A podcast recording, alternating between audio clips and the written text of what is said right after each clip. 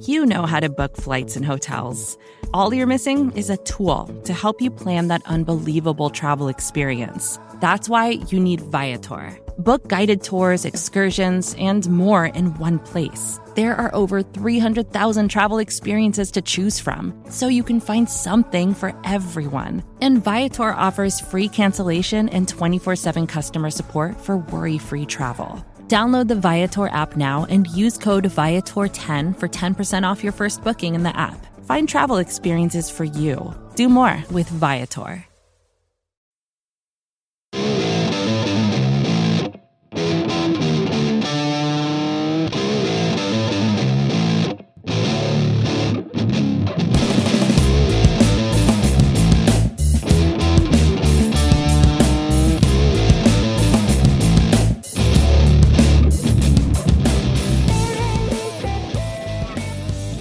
What is happening, everybody?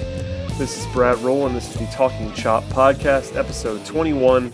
Uh, joining me today after a, a, long hiatus from the podcast. I apologize. It's been more than a week, and uh, that shouldn't happen. That's on me. But today we'll make up for it in a big way with uh, our own Scott Coleman. What's going on, Scott? Hey, Brad. Thanks for having me back on. Can't believe we are already halfway through this fun season that we're in. Uh, fun season uh, is debatable uh, at, certain times, but uh, that's the premise. I'm glad you mentioned that today. Uh, our premise of today's show will be basically we're just going to review the first half. It's going to be uh, not a lot of news coverage from us today, not a lot of mailbag stuff. We'll get back into that in our regular show next week. But before the Braves kick off the second half, or you know the second half in quotation marks, considering the the amount of games played, but post All Star break on Friday. We wanted to, we wanted to check in with you guys and uh, basically just run down the first half. And uh, Scott is well equipped to do that with me. Um, just so everybody knows, I sent sent, sent over some uh, topics to Scott ahead of time. We kind of talked through this a little bit, but it's going to be on the fly as well. And we just basically come, came up with a bunch of uh, topics, a bunch of categories um, of basically things that fit for the Atlanta Braves in 2016. Um, we'll start with the, we'll start with some positives uh, because that's the kind of show we are, right, Scott? We're a positive, uplifting. That's right. uh, contrary to popular belief, talking chop is a, can be positive uh, at times. Um, and with that, um, I, uh, I asked Scott for his biggest major league surprise this season in the 2016 campaign. Scott, what do you think about that uh, that particular category? Yeah, it's really unfortunate to lose Tyler Flowers to a broken hand for probably the next month or two months because I think he by far has been the biggest surprise. Um, guys like Freddie Freeman and Julio Teheran have been good, really good for that matter, um, but everyone expected them to be good. Um, Tyler Flowers has been great, um, really hitting well with AJ Pierzynski really looking like a 40 year old catcher this year. Flowers um, has gotten a bulk of the starts and he's been great.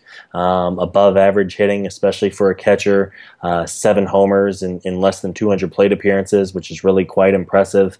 Um, and I, I don't think it's any coincidence that uh, part of why Julio Teheran was an All Star is because Tyler Flowers has caught most of his starts. Uh, we had heard that that Flowers was a strong pitch framer and really worked well with the pitching staff, and I think uh, what we've seen so far of Flowers uh, really gives the Braves a solid option. Uh, moving forward, I, I, think that he will certainly be a factor in 2017, and hopefully he's able to come back from his broken hand uh, and make a little bit of a contribution down the stretch, especially if the Braves go with their youth movement bring up guys again like Aaron Blair, Tyrell Jenkins get a couple chances to start. Um, of course, Matt Matt Wisler and Mike Foltynewicz uh, have been pieces in the rotation now for the better part of the last couple months, excluding Folty's injury. So a lot of good out of Flowers. I like what I've seen. He's on a pretty cheap deal. Uh, that the Braves have, I believe, for another year with an option year tacked on. So I think he by far has been my biggest uh, pleasant surprise of the year. Yeah, I'm pretty much with you on that. I think Flowers is the obvious answer. I wrote about him a little bit last week about that contract that you mentioned and just the security that it brings. Just to have, it's nice to have a catcher that, um, not that Flowers is going to be an all star by any means, but he's relatively young. He's 30 years old, and a guy who plays quality defense, pitch frames, handles pitching staff, hits with some power. I think his performance this year is probably a little bit fluky in terms of his batting average and on base numbers, but you know, you know the power is going to be there. It's always kind of always been there for him. Um, and just to have a guy like that um, in Pierzynski's stead, because you mentioned that it's it's been ugly there. We'll probably come back to AJ later in the podcast, but uh, having Flowers is very nice. The only other guy I can think of, honestly, for this for this thing for this category is is Julio. I think Julio, you know, not that not that it's a shock that he's been good, but it maybe it'd be a, qualify as a surprise that he's been this good. Um, being being an all star, pitching well in the all star game. Not that that really matters one inning of work, but um, just the, his ERA is lower than I thought it would be. I think most people thought it would be after last season. Um, so I wouldn't. It's, again, it's not a shock to, to say that Julio's pitching well, being at being the ace of this staff, so to speak. But uh, having him be that good has been a surprise, at least to me. That he's been, uh, you know, not necessarily an ace level guy, but you know, nothing else. Right, right on, on pace to be a number two, a strong number two, with the way that he's pitched this season. Absolutely. You know, I just looked it up right now. Um, Julio, of course, who's who's been by far and away the best starter the Braves have. He was so rough last year, and if it wasn't for a better month of September, um, it would have been even worse. Um, looking back at his numbers from the first half of last year, his FIP was a 4.71, which is brutal. Uh, um, he uh, wasn't striking anyone out, or at least not striking him out at the, the rate he is. Uh, his walk, he was walking about another batter per nine innings. So absolutely. Uh, and what's really amazing too is Julio's numbers. If you take out those first couple starts, sure you can say if you remove the worst starts for any pitcher, they're going to have better numbers. But a guy who does not like pitching in cold weather at all, um, his numbers are really pretty remarkable considering uh, the turnaround he's had uh, from last season. Yeah, I love I love some good arbitrary arbitrary endpoints, Scott. So that's fine. We'll take we'll just take out the first few starts, throw them away. Who cares? You know, it's if it helps the trade value, yeah, it won't hurt anybody. Absolutely. Uh, on on the on the biggest surprise category, the positive side, we'll uh, we'll go to the minor leagues. Um, I'll, I'll go ahead, I'll go ahead and start. My guy is Rio Rio Rio Ruiz, so I can't talk. Um, it was it's really nice to see Ruiz coming kind of coming into his own after a really really ugly season last year. Um, again, you know, Ruiz is not really profiled, at least in my opinion, as a star level player, but at, with as weak as the Braves have been at third base, it's really nice to see him playing well and being so young, even even still now, being so young in AAA. Um, that it's it's good to have a guy like that coming up, and I, and I know most of our fan base knows, at least has heard the name of Rio Ruiz, but you know it's really surprising versus his level from last year to this year is really what I'm looking at in terms of that category. Uh, what'd you come up with for your biggest uh, minor league baseball surprise this year? I think Dustin Peterson was a guy who was maybe in the 25 to 30 range for most prospect rankings coming into the year. Um, and he's a guy who was hitting well uh, last year and then got hurt in the bus crash and really kind of fell off. Um, this year, though, Peterson has been terrific. He's been consistent. Uh, his numbers have actually gotten better every single month that he's in Double A. Uh, he's just 21 or 22 years old. Somebody had a great stat that Peterson playing in Double A ball um, is uh, of all of his at bats this year, and he's approaching 400. Uh, he's faced an older pitcher in all but two of his at bats, which is pretty remarkable. Yeah, yeah, no. So he's a solid two years young for the league. Um, I don't think anyone expects Peterson to um, come up and be a star similar to to Ruiz and, and what you kind of touched on. But um, considering what the Braves currently have as far as legitimate outfield bats in the system, uh, Peterson has really come a long way. I think he's another year in AAA. Next year he, he'll start in Gwinnett, though he will get a look in spring training. But again, um, you know, a guy who was probably uh, he was a third round pick, but he certainly wasn't thought of as a big time prospect when he came over in the Justin Upton deal. Uh, he's really been quite good all year long in Mississippi and really makes quite a, a top four for, for the Mississippi Braves right now between Albies, uh, Connor Lien now that he's back, uh, Dansby, and, and, he hits fourth. So a lot of good stuff out of Dustin, and hopefully he's able to keep keep it up throughout the rest of the year um, and give the Braves a legitimate corner outfield bat uh, to to at least look at and consider when looking ahead to 2017 and beyond. Yeah, Peterson. It should be noted, like you mentioned, his age. He's younger than Dansby Swanson. Yeah, it's one of those things where we think of Swanson as so young because he just got drafted, but that you know, obviously he played college baseball, and Peterson's still younger than Swanson. So, uh, not to say that we should be more excited about Peterson and Swanson because that's not true. But just for some context, it, people kind of gave up on Peterson last year. You mentioned the bus crash. To see him playing this well at at Double A, playing against you know quality competition at his age is very very encouraging. And uh, the outfield is uh, is ugly as you mentioned. Uh, outside of Mallex, um, the uh, the high minors in the outfield has not been uh, a very encouraging spot for the Braves recently. So Peterson's kind of that next guy in the system coming up. So that'll be good to see uh, see and follow him coming through. Um, we can't be positive forever, Scott, and I know you know that. So it's time to move to the biggest disappointment section of the podcast. Um, before we get to actually the disappointments, I'll lead off with this one. Uh, Hector Olivera, we kind of we kind of w- went back and forth on whether we should even include Olivera. I'll go ahead and throw him out there. He's the obvious uh, major league disappointment this year, given the uh, the domestic violence charge and the long the long suspension for Olivera. He's uh, he's actually set to come off that suspension in a couple of weeks here.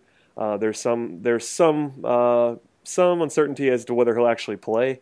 Um, there's been a lot of debate. A lot of people think that he might just never set foot on the Braves uh, field again in, in, that uniform, whereas others think, you know, as soon as he's available to play, um, you kind of have to put him out there, given his salary and, and what the team uh, owes him. So we won't, you know, terribly debate that today. But he is obviously the biggest disappointment, given given the salary, given the circumstance of why he hasn't been playing, and given what was given up for him in trade. I think we can agree on that, right, Scott?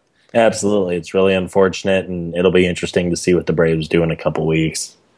Yeah, uh, outside Olivera, I'll go with I'll go with Erick Aybar. Um, there's two obvious ones. I think you might have uh, another lean on this one as well. Uh, Aybar is one of those two guys. You know, he's uh, he's been better lately. I'll say that um, after after coming back from injury, and I thought he might never come back following that injury just because of how bad he was early in the season. Um, he still has a 37 WRC plus for the year uh, with an, with a WAR of uh, negative 1.3, which is kind of hard to do. Even even now in mid July, it's kind of hard to play enough to to accumulate that kind of negative statistic. Um, it wasn't as if I thought Aybar was going to be great in Atlanta, but trading for him, obviously he was not the centerpiece of that trade, and that should be mentioned for sure in the Simmons trade. But getting Aybar, we thought he, he would at least be like a you know maybe a below average major league shortstop um, in terms of starters, but not necessarily one of the worst players in baseball, which is what he's been this year. So I think that qualifies him uh, pretty easily for the uh, disappointment level. Um, but I think there's one more guy that you might be looking at. Yeah, I think AJ Pierzynski for that's the one. As surprisingly good as he was last year, he has been really up there with Aybar for being one of the worst players in baseball all year. If it wasn't for Tyler Flowers and Pierzynski had to play a couple more games, he'd probably be the worst um, overall, at least going by WAR. Uh, you know, Pierzynski's hitting 205 uh, with a 227 on base, 250 slugging. Uh, couldn't throw me out trying to steal second base. Um, couldn't throw me out carrying a 50 pound bag of weights trying to steal second base. You know, he's, he doesn't, obviously, he doesn't have quite the, uh, the ability to work a game behind the plate like Flowers does. Um, not that the Braves at least should have expected him to, to flirt with a 300 average again, like he kind of did last year. Um, but Pierzynski's been pretty brutal, and I think uh, at the end of the, his contract here, he certainly uh, will be gone next year. Um, again, no one expected great things from AJ, but he's been pretty brutal this year. Yeah, that's the obvious one. I think Pierzynski, we, we kind of saw it coming, as you mentioned, the age. Uh, but with the way he played last year, there was some reason to think that he could be productive enough to play a meaningful role. But, you know, it's been as ugly as, as imaginable for Pierzynski. And that, on the bright side, at least, it, this probably uh, takes the Braves off the market for Pierzynski beyond this year. He's only committed for this season, so I don't think the Braves are going to get sucked into thinking that he can can do this one more time next year when the team is trying to compete. I think you'll probably see them enter the season with Flowers and, and another option, whether it be a young guy they can pick up somewhere else or uh, maybe even you know there's a possibility that they, that they, spend big in free agency. But Flowers will be one of the two catchers. I can't imagine Pierzynski will be the other one. I think he'll probably retire, given this uh, this season and his age.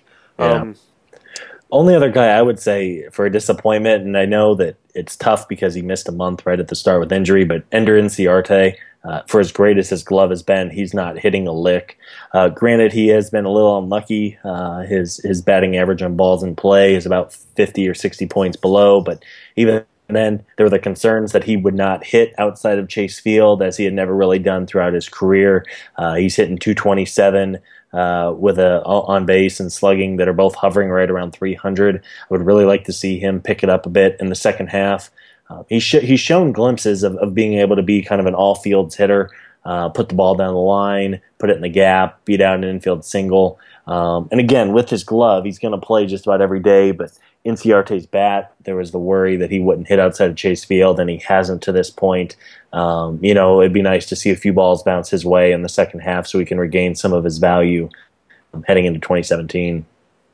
Yeah, Inciarte is a guy that I love unconditionally.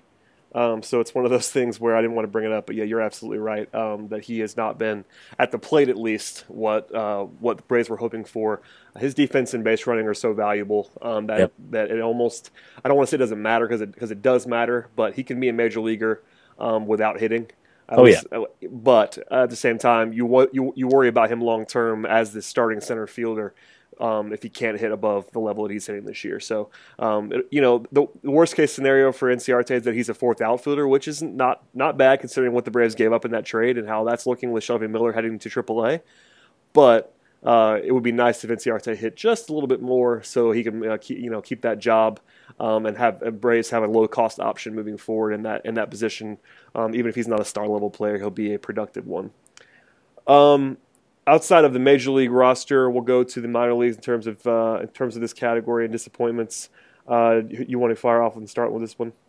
Yeah, I think, and you know, with these minor league guys, and of course our, our minor league experts at, at, TC who who see a little bit more of these guys in person, it's always really dangerous to scout a, a, uh, a box score, as they say. You don't know what the pitcher was working on that night. You don't know the umpire. You don't know the playing condition. You don't know, uh, you know, if a fielder doesn't get to a ball that he should have. Um, with that said, I think Sean Newcomb, uh, who of course was the main piece in the Andrelton Simmons deal, has been pretty uh, frustrating would be the word I would use. I don't know if he's necessarily been a disappointment because the upside certainly remains there as a, a lefty who can easily throw mid 90s. Uh, he's still striking everybody out, but like he has in his whole career, he's still walking way too many batters.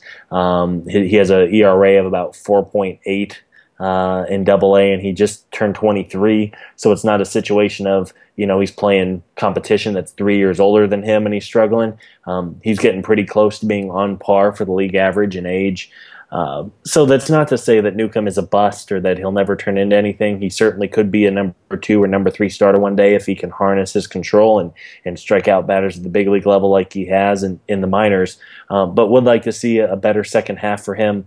Um, at this point, he's had about a full calendar year uh, in Double A uh, to see him kind of turn a corner in the second half would be really encouraging. Hopefully, get him up to Gwinnett by by the start of 2017. Um, so not to not to hate on the guy. I'm not trying to say he was you know it's the worst trade in history, but you would like to see him improve command a little bit and, and turn turn around, make some improvements in, in Mississippi the rest of the way. Yeah, in terms of Newcomb, it, would be nice to see him come come uh, come along a little bit faster, only because of the fact that the pressure's on him. I think more than any of these Braves prospects because he was the centerpiece and really the only piece um, of that Simmons trade. Um, you know, not the only. I shouldn't say the only piece, but definitely the centerpiece, the guy that the Braves were sure. targeting in that trade.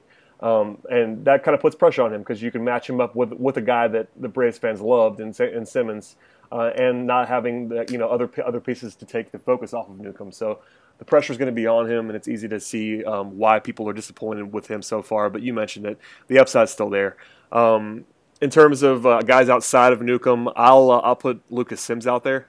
Um, Sims actually kind of had a lights out start to the season, um, which makes it even uh, more brutal that he currently sports an ERA of 7.56 in 50 innings at AAA this year.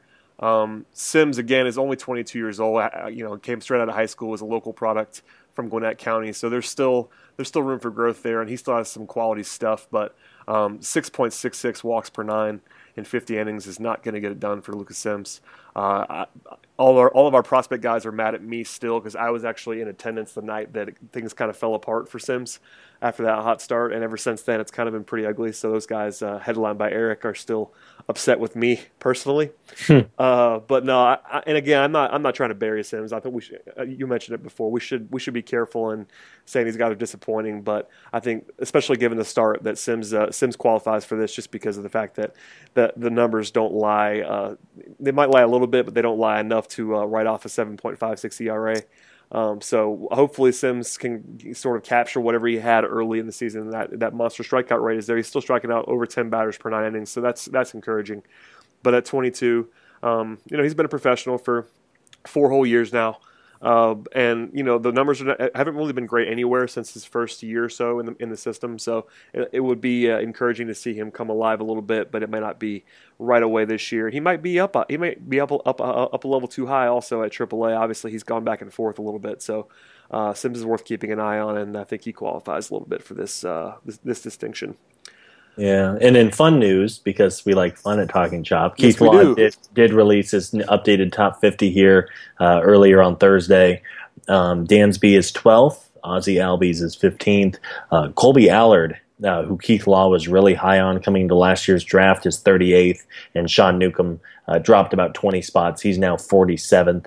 Um, and but Law only did top 50, but the fact that the Braves have four of the top 47 prospects in baseball, of course, that doesn't even include uh, you know the recent international signees. I think Law did include a couple of his recent draftees. Um, and while Anderson, Wentz, and, and um, uh, Muller didn't make it, um, there's still plenty of upside, and, and the depth right now in the system overall is is pretty ridiculous. Even if it may lack a little bit of high upside uh, talent at the moment. Yeah, that's pretty crazy. We just we just kind of crapped on Sean Newcomb, and he's still a top fifty prospect. Yeah, Uh, good problem to have. so yeah, it's one of those things where Keith Law is not the end all be all, but I think we all respect his work a great deal. So being a top fifty guy for him, uh, and, and Newcomb still lands on our disappointment list. Maybe our maybe our our bar is a little bit too high, but Sure. we do like Sean Newcomb still. Um, moving away from players a little bit, uh, we'll talk about some of the moments from this first half. Um, what is your favorite moment of the first half? This can be, you know, performances. It could be team-based uh, run. Any, anything that you uh, particularly enjoyed from the first half of the season? Uh, the moment that sticks out to me was the sweep of the Mets about a month ago in, in New York City.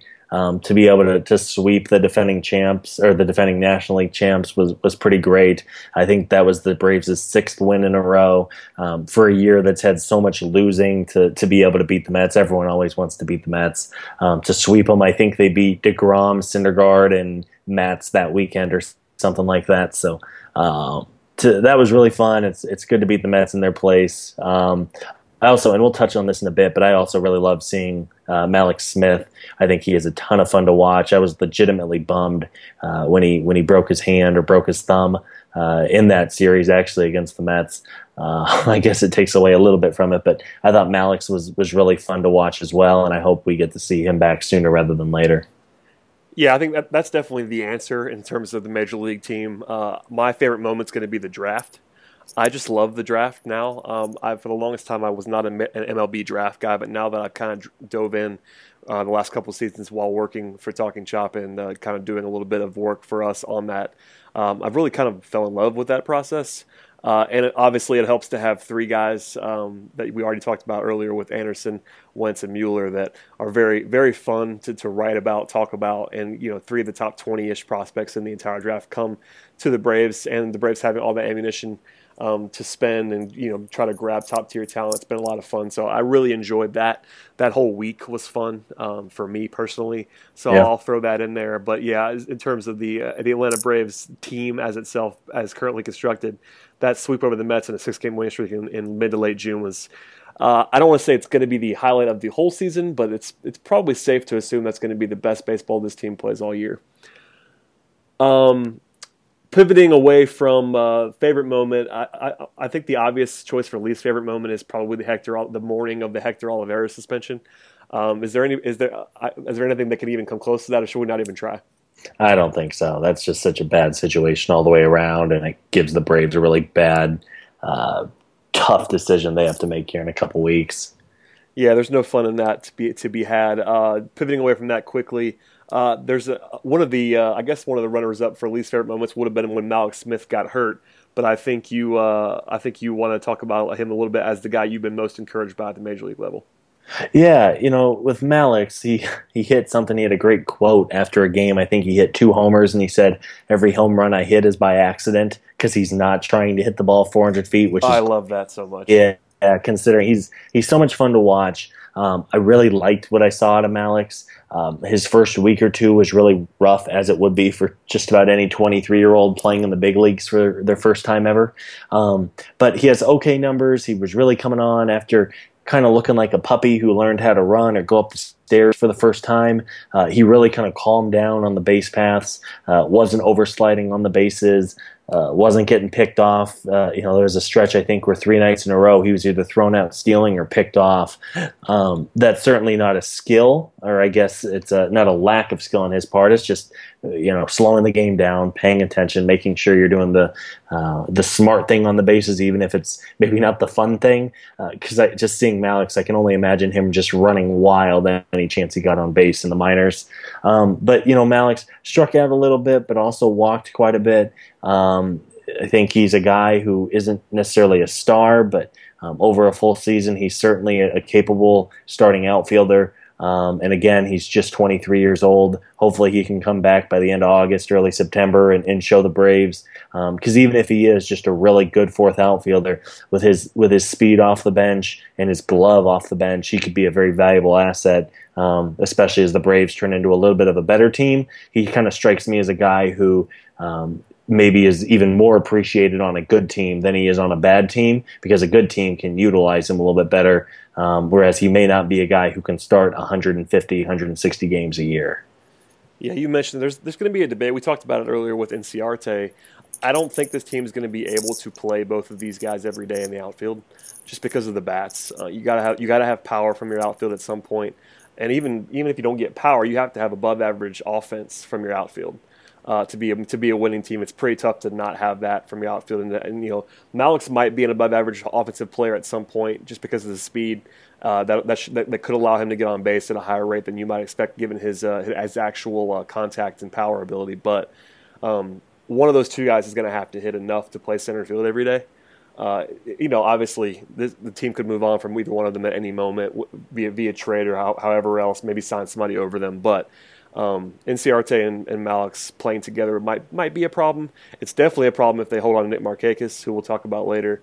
Um, those three guys absolutely can't play together in the outfield, um, just because of the absolute no power from all three of them.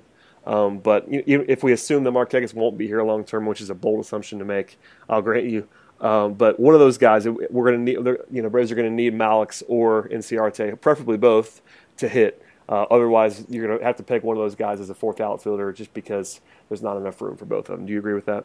Yeah, absolutely. There's while there's a lack of bats really pretty much everywhere on the on the diamond right now, other than first base. Um, yeah, they, they, I don't think they can run Inciarte and Mallex out there. It's unfortunate they're both left-handed because um, that could be a pretty cool little platoon. oh, yeah, it would, be an awesome platoon for sure. But of course, as you know, fate would have it, they're both lefties and don't really hit lefties all that well. So yeah, I, I do think Mallex's upside is considerable. Um, you know, I've kind of I've kind of towed the line on him this year, trying to trying to temper some of the expectations for him uh, from a lot of Braves fans that are overly excited about Mallex. But at the same time, I'm, i think I'm higher on him than some people who basically have written him off. There's a few people in the Braves in Braves country who kind of just have, have assumed he's definitely going to be a fourth outfielder or something of that degree. I'm kind of in the middle there. I think he can be uh, if if, he if he becomes a league average hitter. I think we are assuming he's going to be a good defender, and he's obviously going to be able to run. And if you can do that, if you can do that, the combination of those three things, you're a, you're a, you know a two two or three win player, and that's all you need to be. Um, so I think Mallex I think Mallex could be that. I don't want to say that he absolutely will be that, but I'm uh, pretty confident he's going to be a little bit better um, that people, uh, at least at least in the negative, people assume they assume that he'll be, and that should allow him to be a starting quality player. Sure. Yeah. Um, we'll get away from that. Uh, I asked you this question. This is an interesting one that I've been asked a couple times in the mailbag portion. I want to ask it to you first. Um, if you had to, if you had to list the players that currently make up the Atlanta Braves core as we stand here at the All Star break in 2016, who who are the names that you would throw out there? The first four that would probably come to mind would be Freddie Freeman and Julio Teheran, of course, considering what they've done, assuming that, that John Coppolella doesn't decide to flip Teheran next two weeks. Um, but Freddie and Julio, and I think Dansby and Albies, uh, they're just they're playing so well. Um, Dansby has has picked it up in, in Double A. Um, Albies has just destroyed Double A at the age of 19, which is pretty ridiculous. Um, it seems like if you go off of what Mark Bowman of MLB.com says, he thinks that that Albies and Swanson will be in Atlanta uh, sometime within the next month or so. Um, of course, the rosters expand in September, but considering what the Braves have up the middle right now, and that it wouldn't really affect their service time, um, why not? You know, let's let's see them have a chance. Uh, the Braves really need to be careful not to rush them. Um, but in another month or so, if they're still both playing well in, in the minors in, in Mississippi, or if they move them up to Gwinnett, uh, you know, I think that, that that's certainly the Braves' middle infield of the future. Uh, so with that, I'll say Freddie, uh, Julio, Dansby, and, and Albies. I think you're uh, if you're if you're naming the four guys, those are obviously the ones in the current in the current organization that are that are the top four assets that the Braves have. Um, you know, it has to be said, and we could talk about this a little bit more now that you know Teheran's going to be again a name we hear on the market until the deadline passes. Uh, the deadline's in two, uh, you know just a little bit over two weeks now. Um, and today, the you know one of the main the main target teams that everybody keeps talking about for Julio, the Boston Red Sox, kind of made a move on a pitcher. They traded for uh, San Diego's Drew Pro- Drew Pomeranz. Um, that might take some heat off of the uh, Julio uh, trade rumor bandwagon, just because Boston was the team that I at least I heard the most associated with a potential pursuit of Julio. Um, I've kind of turned around the corner on. I, I actively don't want the Braves to trade Teheran at this point. Um, obviously, for me, uh, this is the, which the way I think about it, that everybody is available at the right price. So if somebody bowls somebody bowls Coppy over in, in, a way that they did with that Shelby Miller offer that's the famous one now, then sure, go ahead and pull the trigger on it. But aside from that, even if the Braves were getting fair value, I think I'd like to see them hold on to Julio at this point. I'm encouraged by his uh, performance this season, but more than that, at some point, this team has to start fielding a major league roster for next season. Uh, they want to be competitive. I'm not sure that they're going to be able to win 95 games in 2017. Um, but if they want to be competitive and be a 500 ish team, by the time they open the new ballpark. The fastest way to do that is to just keep Julio on the team. Um, be the you know even if he's not the number one starter next year, preferably you'd have somebody ahead of him, I guess, if you're trying to be a big big winning team. But that's not exactly the easiest path to go down. So securing a guy that you know is going to be above average um, is huge. So I'll, I'll, I would align with you on those four guys, but with the caveat of we don't know uh, what Coppy's going to do. He's definitely capable of pulling the trigger on Julio, even if he uh, has said that he's not that Julio's not available over and over again over the last couple weeks. I think too with Julio, maybe this is more just Twitter chat or or what, but you know everyone says, oh, he's he's been the Braves' ace, and then you know anyone can open up Julio's Fangraphs page and, and make kind of the the snippy, well, he's not a 2.96 ERA guy, um, and that's true. You know his FIP is a full run higher than his ERA. But you're also talking about a guy who is cheap for another three and a half years and has a career 3.36 ERA over 750 innings. Um, his career FIP is a 3.9. Even if you balance the two out and say he's a 3.5 ERA guy moving forward, which uh, may be the case, maybe better, maybe worse. Uh, considering that he's only going to get an average of like five million dollars a year the next the next three and a half years, I really think the, that's so valuable to the Braves, especially looking at the the free agent contracts teams are getting. I think it has to be an absolute no brainer. John Coppolella couldn't live with himself if he said no offer, um, because as you said, the Braves do have to become competitive at some point, even not just for the start of 2017, but 2018, 2019, even 2020. Uh, so I, I, lean. I'm with you. I don't think the Braves should or will trade Teheran. Um, and of course, he's not the you know the the top ten ERA guy in the National League moving forward for the next three and a half years. But he is a hell of a pitcher, um, and he's coming into his prime years. And considering the price tag, I, I can't imagine that the Braves trade him uh, at all, let alone for anything less than just an absolute haul. So it seems like we're both on the team uh, stay put for Julio. Um, with that, we should at least tackle the trade deadline a little bit more. Um, is there a guy or two or three that you'd like to see moved, um, even if it's just in theory um, before the deadline? I can think of a couple guys myself, but you might have the same ones I do. I think the main the main player is is uh, Arodys Vizcaino. Uh, he, of course, has not had a good last couple of weeks. Thanks, Snicker. Yeah, I you know, I kid, I kid. Well, I, yeah. sort, I sort of kid, but well, no, I mean he he's he's already passed his his big league career high in innings pitched and appearances. You do worry about the the health of his arm, but I think Vizcaino, if he can have a good strong two weeks, he's a guy you absolutely deal. Um, just considering his his past. Um, if you can get a nice couple pieces for him, why not? Especially considering some of the the hard throwing relievers that are coming up through the system right now. Um, Nick Markakis, this I think we would both agree it'd be a dream to get rid of of Cakes in the That's two my and a half name years, right there. Two and a half years left, um, and yeah, and you can certainly touch on Cakes a little bit more because if they can get anything for him, even if it's just more of a salary dump, I think the Braves would would happily welcome it. Yeah, Markakis is the, he'd be the lead guy for me. Obviously, if they could maximize this guy, you know, on a big package, that would be an overpay. Uh, relievers are generally overrated. We, uh, I think, our, our staff, um, even at the time, was kind of all in on a Kimbrel trade when it happened, just to see him uh, get. You know, you want you want to go out and maximize value. I think the Braves were able to do that in that trade for Kimbrel originally. Um, and Vizcaino's not Kimbrel. He's not as good as Kimbrel. He's also not nearly as safe, obviously, given the injury history and you know his small, his small, a much smaller track record of success. And you know he's not that young; he'll be 26 soon. Uh, and obviously that's that's fairly young, but it's not exactly as if he's going to be under control for a long, long time at a at a super cheap rate. So even if he's able to continue this performance, he's still a reliever on a bad team. It's time to sell if you can get anything for him that's uh, of equal or, or greater value. But uh, Markakis is the one. I think I've been on this since the day he signed the contract. Um, it's not as if he's an awful player. Again, I, have said this over and over again, but Markakis is not an awful player. He has a skill. He gets on base. There's nothing wrong with getting on base, even if you don't have power. We make fun of the power because it limits his ceiling considerably. But if you're a guy who only gets on base, plays and plays, you know, below average outfield to be kind, uh, and has absolutely no power, there's really a ceiling on what on, on your usefulness for a playoff team. Um, it would be different maybe in the, in the in the American League where you could probably hide him maybe as a DH occasionally, maybe as a platoon guy.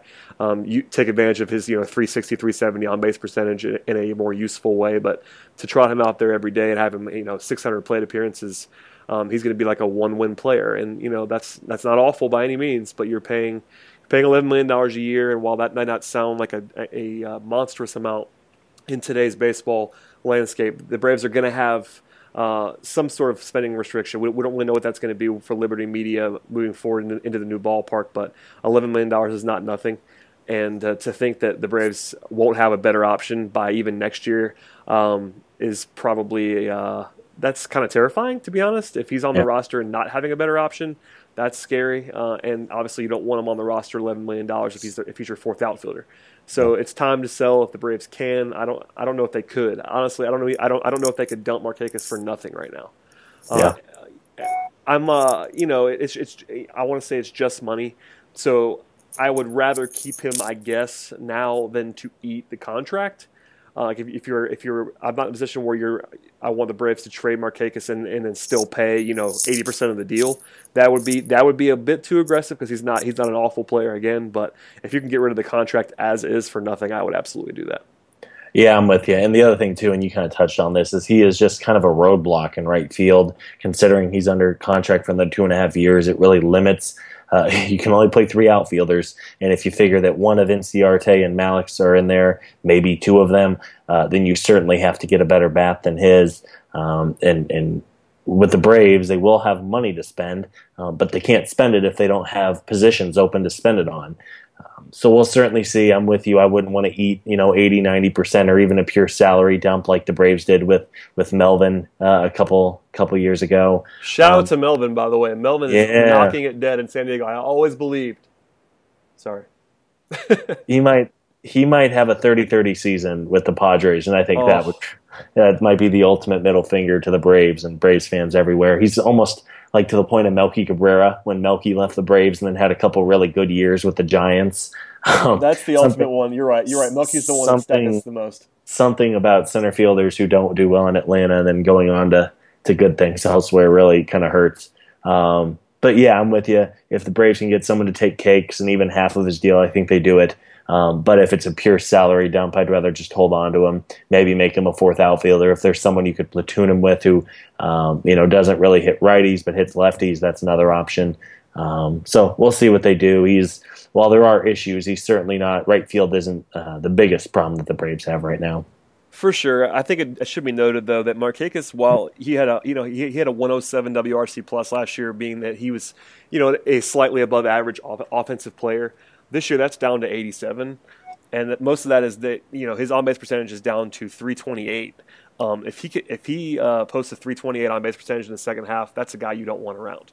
Yeah. Um, just because he doesn't do anything else. So if, if he's not getting on base at a, a clearly above average clip, it gets uglier and uglier. And he's basically been a replacement level player this year. He has a .2 uh, WAR according to Fangraphs, and then over that's you know more than half the season if you actually figure out when the All Star break lands. So you're looking at a sub one WAR, and that's uh, I don't think that's necessarily who he is. He's not over the hill age wise to the point where he couldn't suddenly start getting on base again. But if he doesn't do that, then it gets even uglier. Yeah, yeah, agree with everything. Um, before we go, I want to at least mention a couple of other guys that could be targets for the Braves to try to trade. I would try to sell high on Jeff Francoeur.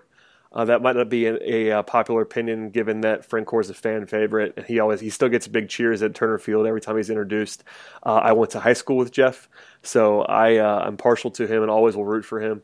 But at the same time, like he's had, I think he's hitting above above his head right now. So if some team fancies themselves in the Jeff Francoeur market, uh, that's a playoff team and wants to find a guy who can hit left-handed pitching and get something something of an asset for him, that would be a good guy to target and do that. Um, also, Gordon Beckham if he if he comes back and plays well now that he's uh, healthy again, he was uh, playing quite well actually uh, before the injury. So that those are two guys that I think um, the Braves should at least throw out there on the market, a la what they did with Kelly Johnson, and see if they can extract even a minor asset for him. Because um, yeah. they, you know, these guys are not our control long term. So you want to maximize those guys, and being that they're not going to be on the team two, three years from now. Yeah, and I, I, wrote about it a little bit in our uh, in the the trade deadline preview I did for Talking Chop earlier in the week, and I think with Francoeur, um, you and even Gordon Beckham, as you mentioned, you do wonder if the Braves do something similar to what they did last year with with Jim Johnson and, and Kelly Johnson, uh, trading guys who are who are playing well. Um, at the deadline and then re-signing them in the offseason. You know, Francoeur, as you mentioned, is a Georgia boy. Gordon Beckham is a Georgia boy. Um, so those guys would the appeal of Atlanta would always be there. So if the Braves really love the two guys as as bench guys and uh, strong influences in the clubhouse, maybe you trade them, get a decent prospect or two for them here in the next two weeks, and then you know just kind of have a handshake agreement. Hey, if you're looking in the off season, we'll be happy to take you back. Um, you know, it's a smart move. If even if you get a fringe reliever for two seasons for him, that's probably more valuable to the Braves than than two months of non-contending baseball. Um, so why not? If if there's a halfway decent offer out there, I'm guessing that both Francoeur and uh, and Beckham get dealt. Makes sense to me. Uh, before we wrap this things up, Scott, you have anything to plug? You mentioned the uh, trade deadline preview. Anything else that you've got written out there that we should tell people about? Oh, the you know we, the Talking Chop top twenty five prospects. I think that's going to wrap up tomorrow. Absolutely. Uh, all of our prospect guys guys did a great job with that. Uh, I think one through five gets revealed tomorrow. Folks can probably figure out who the top five are uh, just from process of elimination from six to 25. Um, I think just looking at that list, you, you, compare the system now to what it was two or three years ago, and it's it's legitimately amazing. Of course, three years ago the Braves also won 97 games, so people cared um, a little bit less about how the farm system was. Um, but it's it's really pretty remarkable just the pure depth that's in the system right now. I know I did my top 30 prospects um, about two weeks ago, and it's hard. You know, after the top two or three guys, you can really make a case for a handful of them to be anywhere from four to 15, and you can make a huge case for about 20 guys to fit in that back end, um, you know, from 20 to 30. Um, so the overall depth is exciting, and of course, uh, you know, we'll see. I think in the second half, if the Braves start to bring up Swanson and Albies, Mallex Smith gets healthy, Mike Foltynewicz keeps pitching like he did before the break. Matt Wisler has shown that at least flashes of being good. Um, if Julio is still around, if they bring back Aaron Blair, who who will hopefully figure it out a little bit, um, you know, if if the average uh, average player on the team is 23 years old, that's something I'm certainly going to tune into just to see kind of a glimpse of what the 2017 team will look like, um, and hopefully get some momentum heading into next year um, add a couple guys in the offseason and have a at least somewhat competitive team once they move to, to Cobb County. I knew you'd be able to put a positive spin on things, Scott. I appreciate Always. that about you. That's that's why. That's why. uh, well, yeah, thanks for coming on, Scott. Uh, we want to uh, tell everybody to uh, subscribe to the podcast if you haven't already. Give us a uh, five star review, preferably on iTunes. Tell your friends. Uh, follow us. Follow us on Talking Chop at Talking Chop. follow Scott at Scott Colon 55 and follow me at BT Rowland. Uh, stay tuned for uh, a, a, podcast episode over the weekend at some point. A quick turnaround as the Braves get back in action on Friday, and uh, thanks as always for listening.